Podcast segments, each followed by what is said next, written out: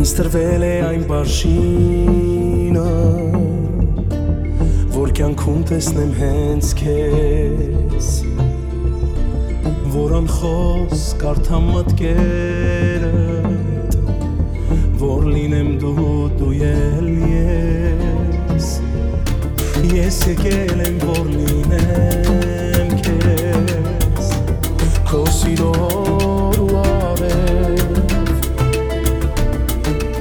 Որ աչքերն իմ քո գրկում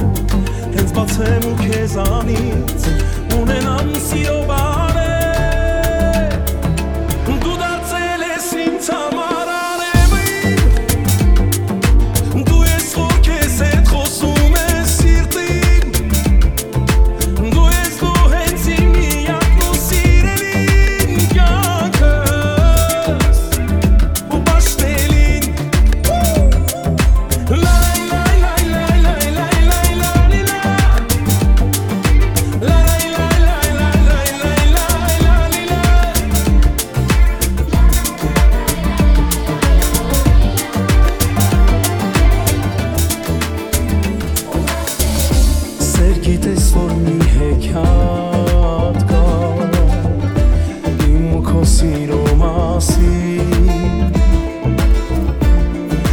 ինչպես են աշխարում,